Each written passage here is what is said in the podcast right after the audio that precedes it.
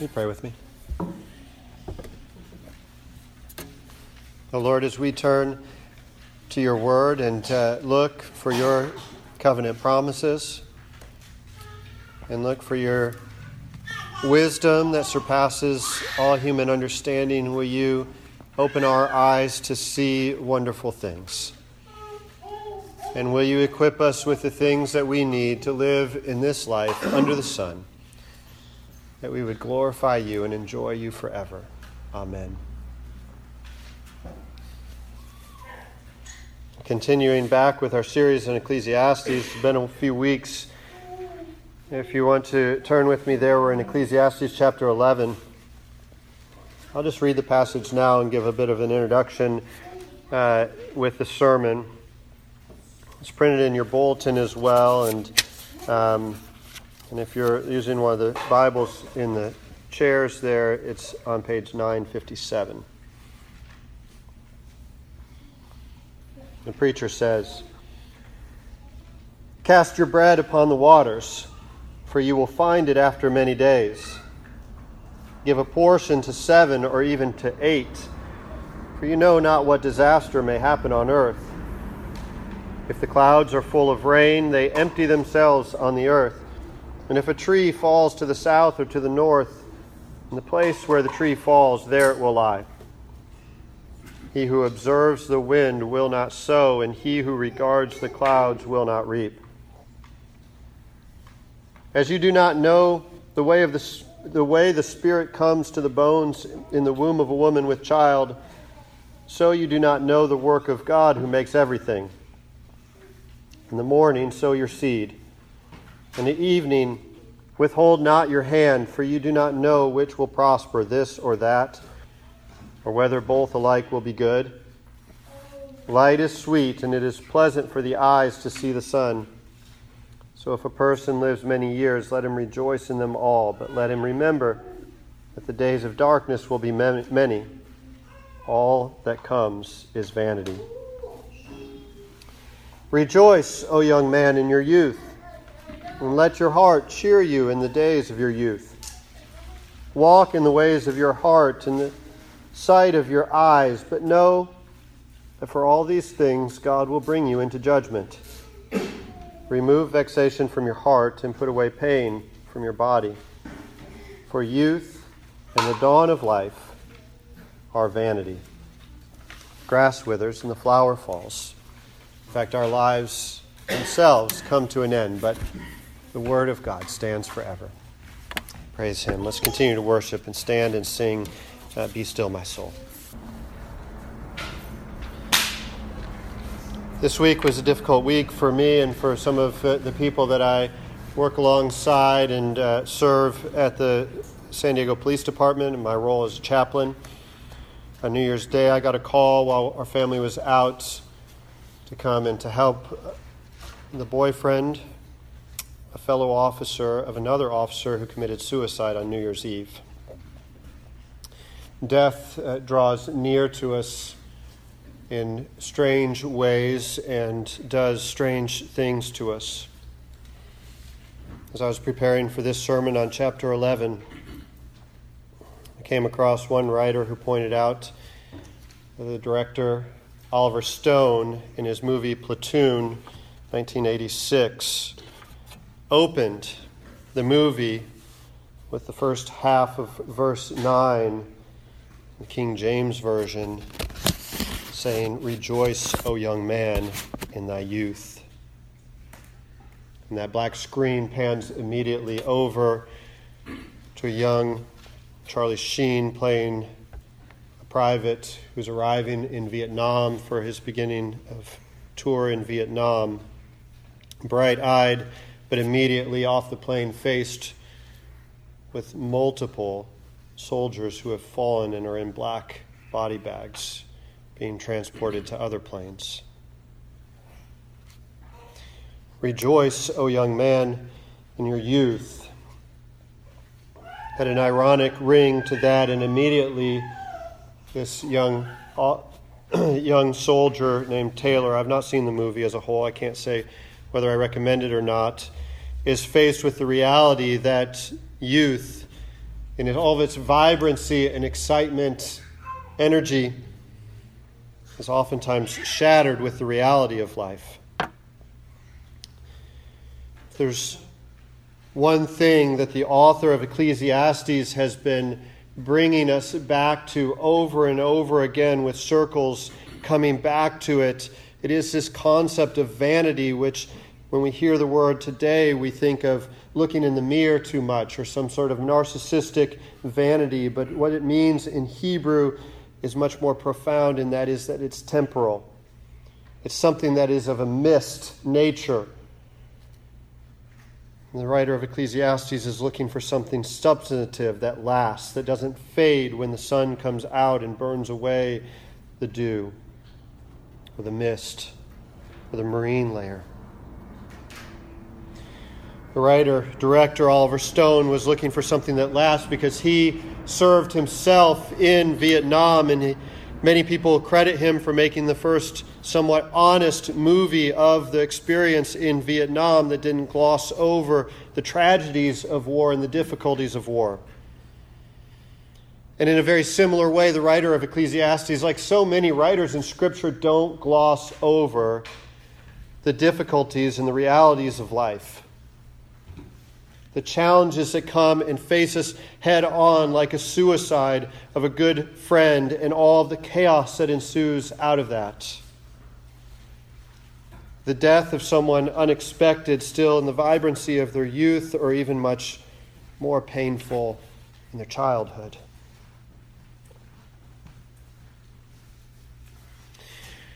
Wisdom literature wants us to come to the realities of life and ask the tough questions Where is God? God, how can you let this thing happen? Wisdom literature doesn't settle with simplistic answers and trite sayings or silver linings. There's always somebody who's worse off than you unless you're the worst off of all. And then what do you tell that person? We oftentimes find our comfort in those types of places. But as we've walked through the writing of Ecclesiastes, again, wisdom literature oftentimes in the genre of an older, wiser person instilling wisdom to a younger, perhaps even youthful person.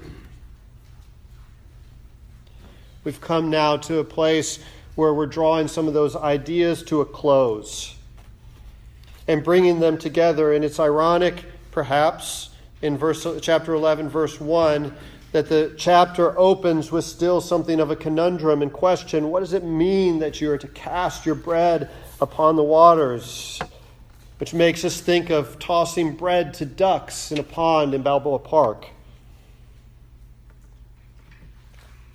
But nothing could be further from the truth. The questions about what this passage means, especially those first few verses, can sometimes cloud our understanding of this chapter as a whole, which really zeroes in on that verse 9 in the instruction Rejoice, O young man, in your youth, and let your heart cheer you in the days of your youth. Walk in the ways of your heart and the sight of your eyes but know that for all these things God will bring you into judgment. There is the essence of this whole chapter and really this passage. But before we get there, we have to walk through some of the other conundrums that he brings us to, because that's the way of life. When we actually find truth, we're confronted with difficulty. We're asking the difficult questions. We're confronted with situations in our life that make us say, I thought I had it all figured out, as one person said in the Sunday school class this morning, but now I hear these things and I don't know if I do. The scriptures aren't meant to all be figured out. They're meant to be enough for a lifetime or even the lifetime of many people wrestling to try to understand the things of God. And God saying calmly to them, do you know that the, the way the Spirit comes to the bones in the womb of a woman with child? Even with all of our medical advances and knowing the ins and outs of how those things happen, you still have to come to some point where you say, No, I don't understand everything about that. We can't replicate that entirely. We can clone by taking some things out of one animal and putting them into another animal, but still we cannot recreate that creation. It's impossible. But God, God doesn't say that in an angry way, generally. He says it in an understanding way to his children, wanting us to see that there's something more to this whole story that we don't always understand.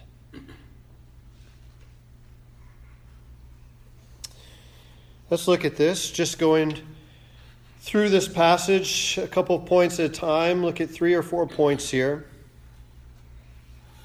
The first one cast your bread upon the waters, for you will find it after many, many days. Give a portion to seven or even to eight, for you know not what disaster may happen on earth.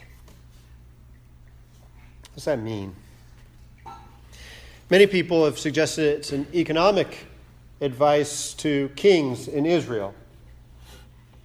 Israel, geographically, was in a very central place. Trade routes went from Egypt up to Mesopotamia and passed through Israel. Ships coming from the Mediterranean Sea and wanting to go to Mesopotamia also would often land in Israel or very nearby Israel. Israel was notoriously afraid of the water because water symbolized death, it was dangerous. Waters Waters are an interesting thing to say, cast your bread upon. The economic advice that some people assume is saying, Israel, you need to trade with other nations. Send your bread, your produce out to other nations, and after days it will come back to you in the form of proceeds, profits, maybe even friends and allies as a country. Jesus tells a parable in Luke chapter 16 of a dishonest manager who he seems to praise on the one hand but also critique. His manage, manager was, was coming under fire, he was guilty, and his, his overseer was coming to collect. And, and he goes off and he goes to all the people who owe him money and says, I'm going to cut your bill in half. Just give me what you need, and then we'll call it even. And you expect Jesus to say, well, he's doing something with somebody else's money. He shouldn't be. But in, in, instead, Jesus says, this guy knew that he was losing friends with his boss. He needed to make other friends. He praises. He says, seek after those friends. Make sure you have your friends. Give a portion to seven or even to eight. Invite them in. Make friends so that when the day of disaster comes, if it comes, you don't know when it's going to come, you'll have people to turn to. Seven, nice, perfect number. But even exceed that perfect number, that fullness. Even exceed, make these friends, Jesus says, make friends on earth, fleshy friends. But even more so, make friends in heaven. Spirit friends, God friends. Cast your bread on the waters. Give generously. Send those things out, and it will come back to you. I think there's some truth in that interpretation. Other people, other people have looked at this and said, I think he's talking about making beer. Homebrewers know that you use the same materials you use for making bread and making beer Put it in the water, let it ferment. I think it's a viable option. I like that option. Frankly, there's so many breweries in San Diego now. I'm getting a little tired of beer. I'm turning to other things, but you know that's another story. I don't think that that's it.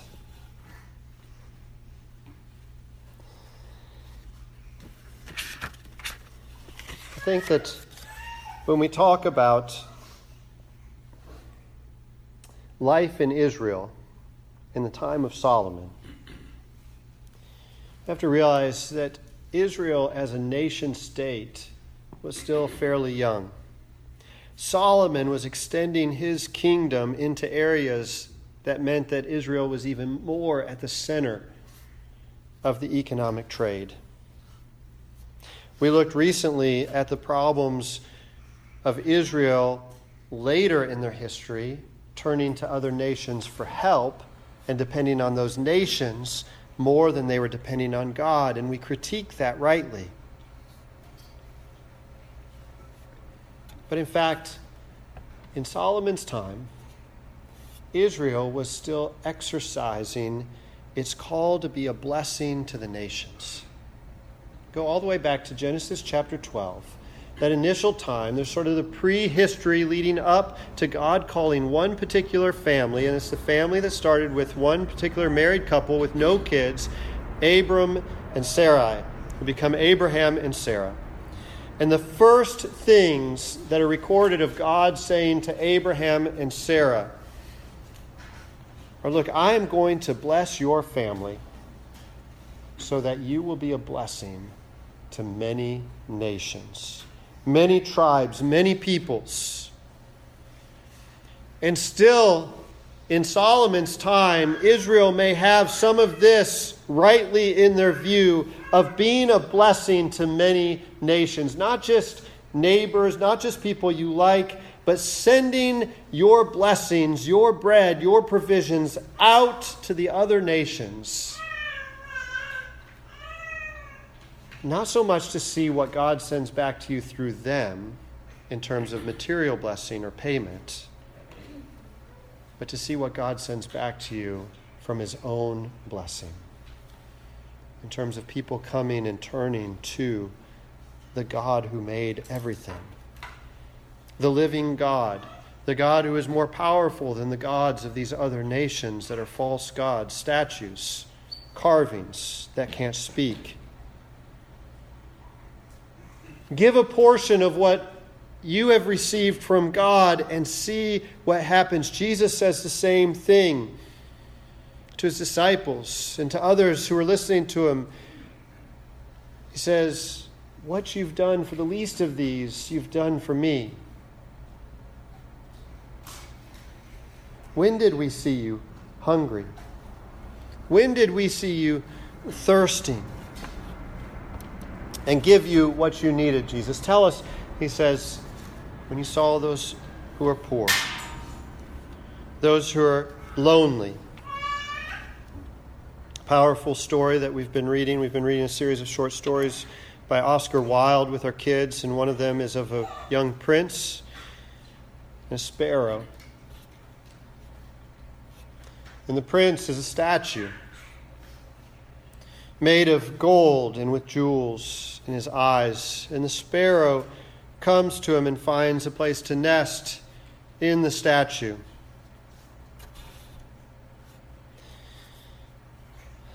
The prince instructs the sparrow to take and pluck the jewel, one jewel at a time, out of his eyes and take them to various poor people, those in need. Each time along the way, the sparrow is reminded that he's late for late moving, migrating south. And each time he's in greater and greater danger. The prince tells him to go. The sparrow says, No, I will stay here and be with you and serve you. Takes off the gold from him, takes off everything, so that in the end, the prince is stripped naked, bare, and the sparrow lies dying from the cold The people of the town come to the statue and they wonder what had happened to their beautiful statue. And the councilmen and women and the governing authorities say this statue has no more value to our community. Tear it down and throw it and the dead bird out in the trash heap. And in a powerful way, Oscar Wilde, in the last paragraph, simply says, Then an angel came to find what was most valuable in the town. And God identified the statue of the prince and the dead bird as those who had followed his commands, as those who were truly beautiful, the only beautiful things that were there. The message of Ecclesiastes, I said at the beginning, and I'll reiterate, is one of God's generosity to people. And the generosity he calls us as people to offer to other people. Cast your bread upon the waters. You may not see immediately how it will come back, but in that generosity, you will be blessed. Second, if clouds are full of rain, verse 3, they empty themselves on the earth. And if a tree falls to the south or to the north in the place where the tree falls, there it will lie. He who observes the wind will not sow, and he who regards the clouds will not reap.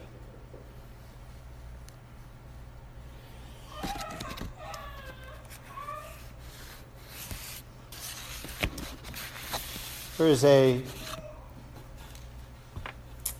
a depth, a danger in pursuing wisdom. When we come to these difficult questions in life, when we ask and find these difficult answers, one of the dangers of being in those places is a paralysis. Have you ever noticed it's far easier to act when you're oblivious to all the ramifications of your decisions than when you know all of those ramifications? Usually. The writer Malcolm Gladwell, in his uh, best selling book Blink, makes the point comparing those who analyze all kinds of details to those who make instinctual decisions and essentially, his point is that those who make instinctual decisions oftentimes end up making the right decision almost as often as those who have all kinds of information to analyze. Now, there are limitations to that, and I don't want you to take that and say that was the main application of this sermon. The point I want you to know out of that is that here out of this is that when we have this information, when we look at the clouds and we try to predict the rain, when we look around and we try to figure out everything, oftentimes it leads us to that classic analysis, paralysis of analysis that leaves us indecisive and ineffective in life.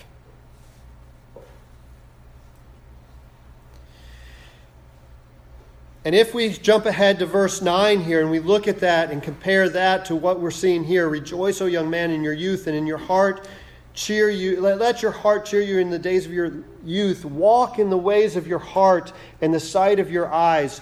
I think that what the author here is getting at is that there is a benefit to just doing it some of the time. Just do it. Think about it pray about it, know about it. But if you are just doing those things all the time, you are ultimately ineffectual. If you're always looking at the clouds and trying to prepare and, and, and plan for every contingency, you're like the man in Proverbs 22 and 26, twice, that's described as the sluggard that says there's a lion outside. I should be killed in the streets. I can't go out today. We're stuck. We're stuck.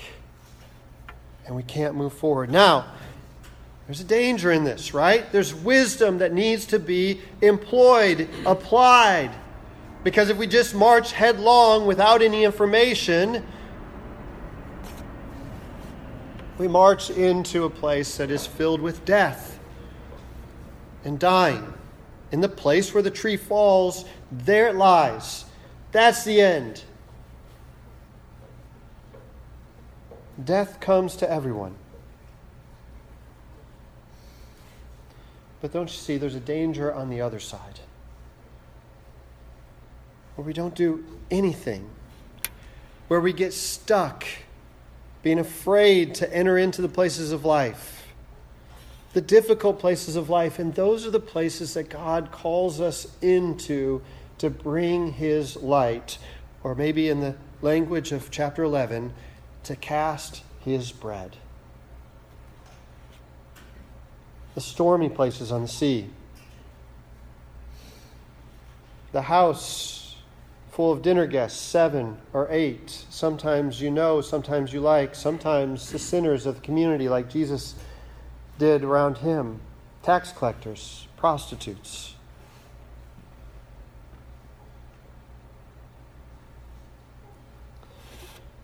Ecclesiastes draws us in the depths of life and then pushes us out into it.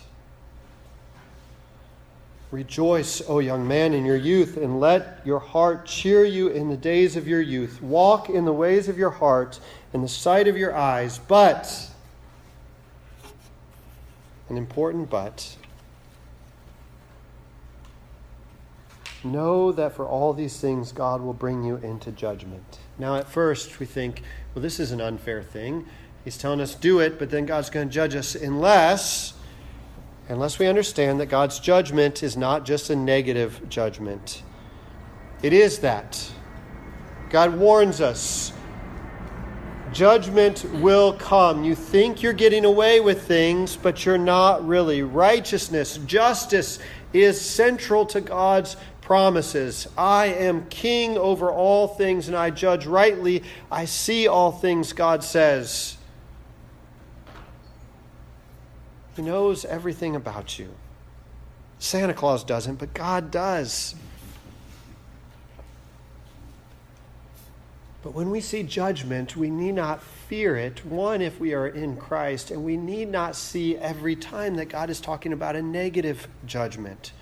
Because while it's true that our lives are always tainted with this hint of sin, and even our purest motives aren't pure, God looks on goodness and justice and righteousness and he says, Well done. And so when we read this last line, that all these things bring you into judgment, it's not just a negative judgment, it is a judgment of the positive things you do in life. But it's not just the things you do, it's also a judgment of the things you don't do. Don't you see that sins of omission, the things we fail to do that we should do, are just as heinous as the sins of commission, the things we do that we're not supposed to do?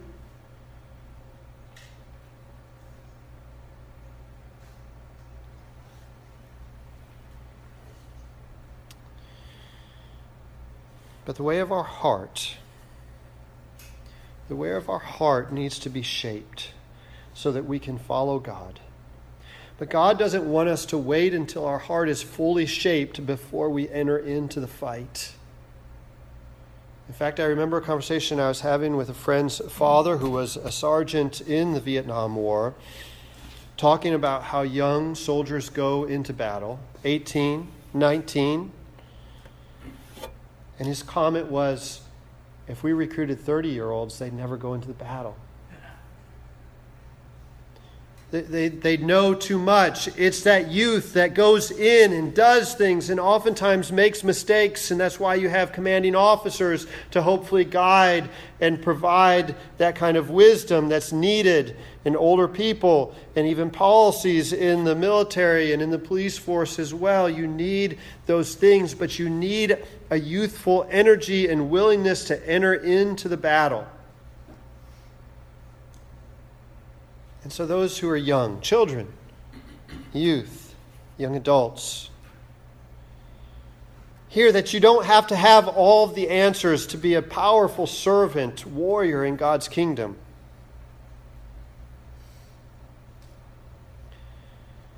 But always be pursuing the knowledge of God and wisdom as Solomon passed on to his children and God passes on to us as His children in His Word. It's more than a lifetime of study can exhaust. But it is accessible for you to learn and to grow even today if you read one chapter. Singer songwriter Rich Mullins, who died a tragic young death, a powerful song called The Maker of Noses. He talks about the advice of the world around him. He said, Some said, they say, Boy, you just follow your heart. He says, But my heart just led me into my chest. They said, Follow your nose. He said, But the direction changed every time I went and turned my head. I said, Boy, you just follow your dreams. But my dreams were only misty notions. Misty, you catch that? I've never even noticed that in this song until studying this in Ecclesiastes. Transient vanity. He says, But the Father of hearts and the maker of noses and the giver of dreams, he's the one I've chosen. And I will follow him.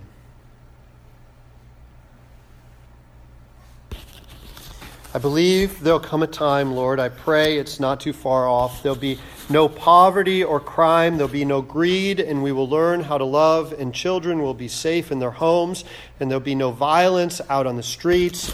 The old will not be left alone, and the strong will learn how to care for the weak. And everyone I know hopes it will comes real soon, but when I ask them where I'd find it, they seem so confused. I find it in the day, do I find it in the night? When I finally ask the world, they give me this advice. Repeats the chorus Follow your heart, follow your nose, follow your dreams. But the wisdom of God says, Follow God. And He'll shape your heart and give your heart His desires. Follow God, and He will direct your eyes and your nose and you'll turn to follow Him and not just yourself. Follow God, and He will give you different dreams that don't center on fame or glory, that don't center on comfort or life's fleeting pleasures, that don't center on wealth or sex or even marriages or children. But that recognize that God is the only one who can give us what we dream of. God's the only one who is able to bear the weight of our expectations, our hopes, our desires.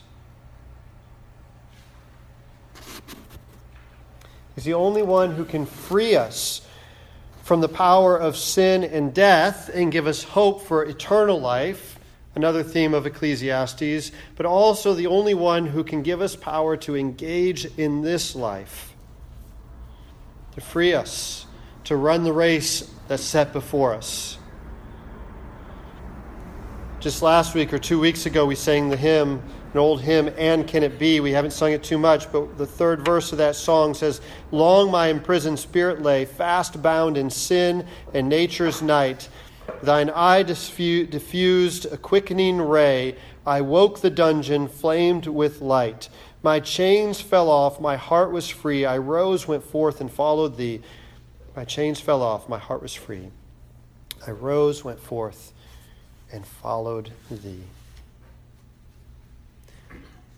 The book of Ecclesiastes has been talking about life under the sun.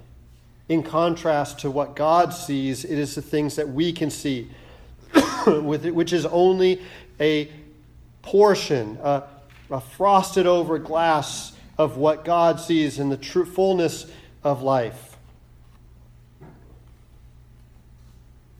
But it's interesting that in verse 7 here in this chapter, he says, Light is sweet and it is pleasant for the eyes to see the sun. That image that he's been using to describe our limitation is turned around and used as an image to communicate God's blessing. It is God's blessing to not give us all of the information and yet choose to use us and move us and communicate through us. He closes with verse 10 Remove vexation from your heart and put away pain from your body. The note here for pain is also evil. I think evil is a more helpful translation because otherwise it seems like we're trying to escape life. But really, the advice of chapter 11 of Ecclesiastes, as we draw to a close, is to the youth don't get caught in the moment, stuck in a rut, stuck in a moment, you can't get out of it. Don't feel like you have to have all the answers before you enter in. Don't feel like you have to have all the perfection to serve in your place of work, in a role in ministry, in the church, in the community. Be active in your places of life. Serve on boards. Go do projects in the community. Offer to help watch somebody's kids. Engage with other parents and how to parent.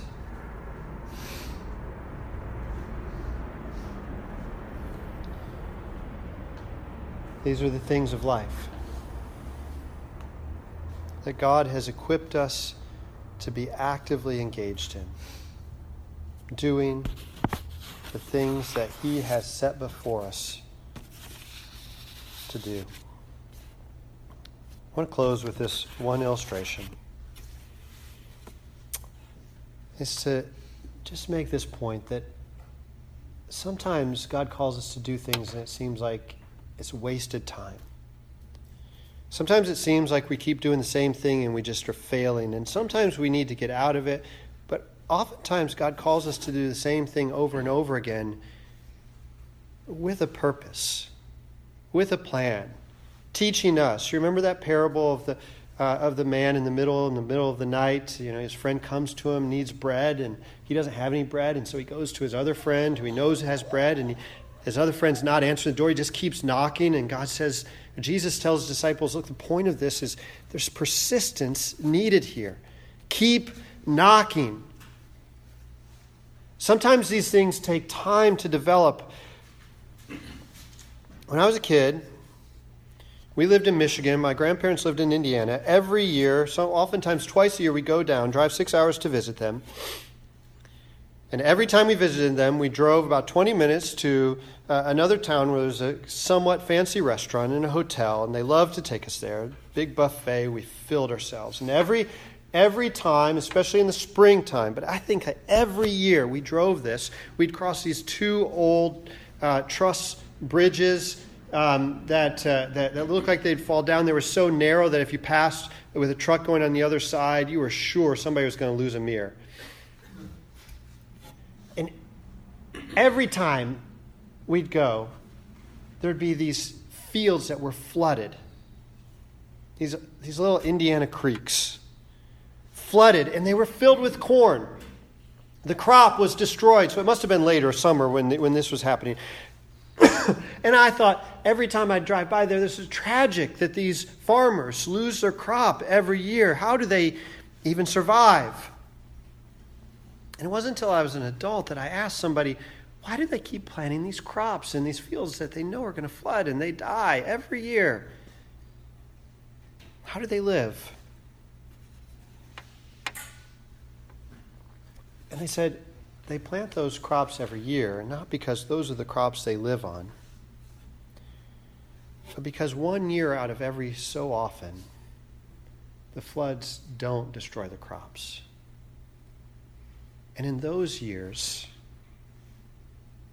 they get a bumper crop. They get a little bit of extra I don't know what they did with the money. I never knew any of those farmers. Maybe they take a vacation. Maybe they just enjoy something that they normally don't. Maybe they store it away for future, pay off bills from the past.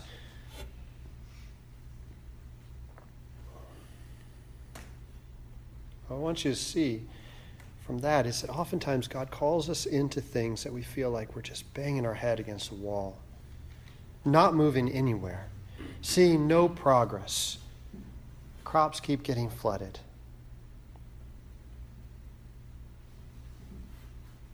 But eventually, God breaks through. The rain holds off for one year, it doesn't flood. And God pours out his blessing like you've never seen it before. It's happened throughout history over and over again. Where the faithfulness of God's people, young and old, and the trust leads to an opening of the floodgates.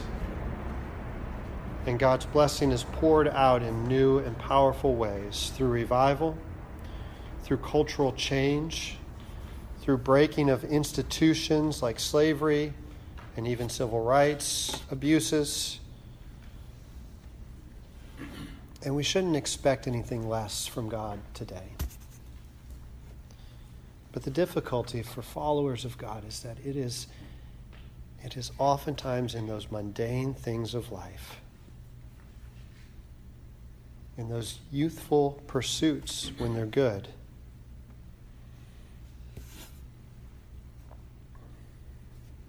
and just various things that we may not expect that God wants to see our faithfulness, our continuing. And not by our own strength, but by the strength that He gives us, not by our own power or might or riches, but by the blessings that He gives to us. He said to Abraham, I will bless you so that you will be a blessing to many. He's blessed us in Christ so that we would be a blessing to many. Cast your bread upon the waters. You'll find it after many days. Let's pray.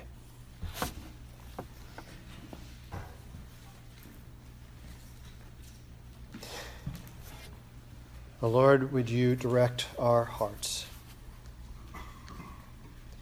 Reshape our desires.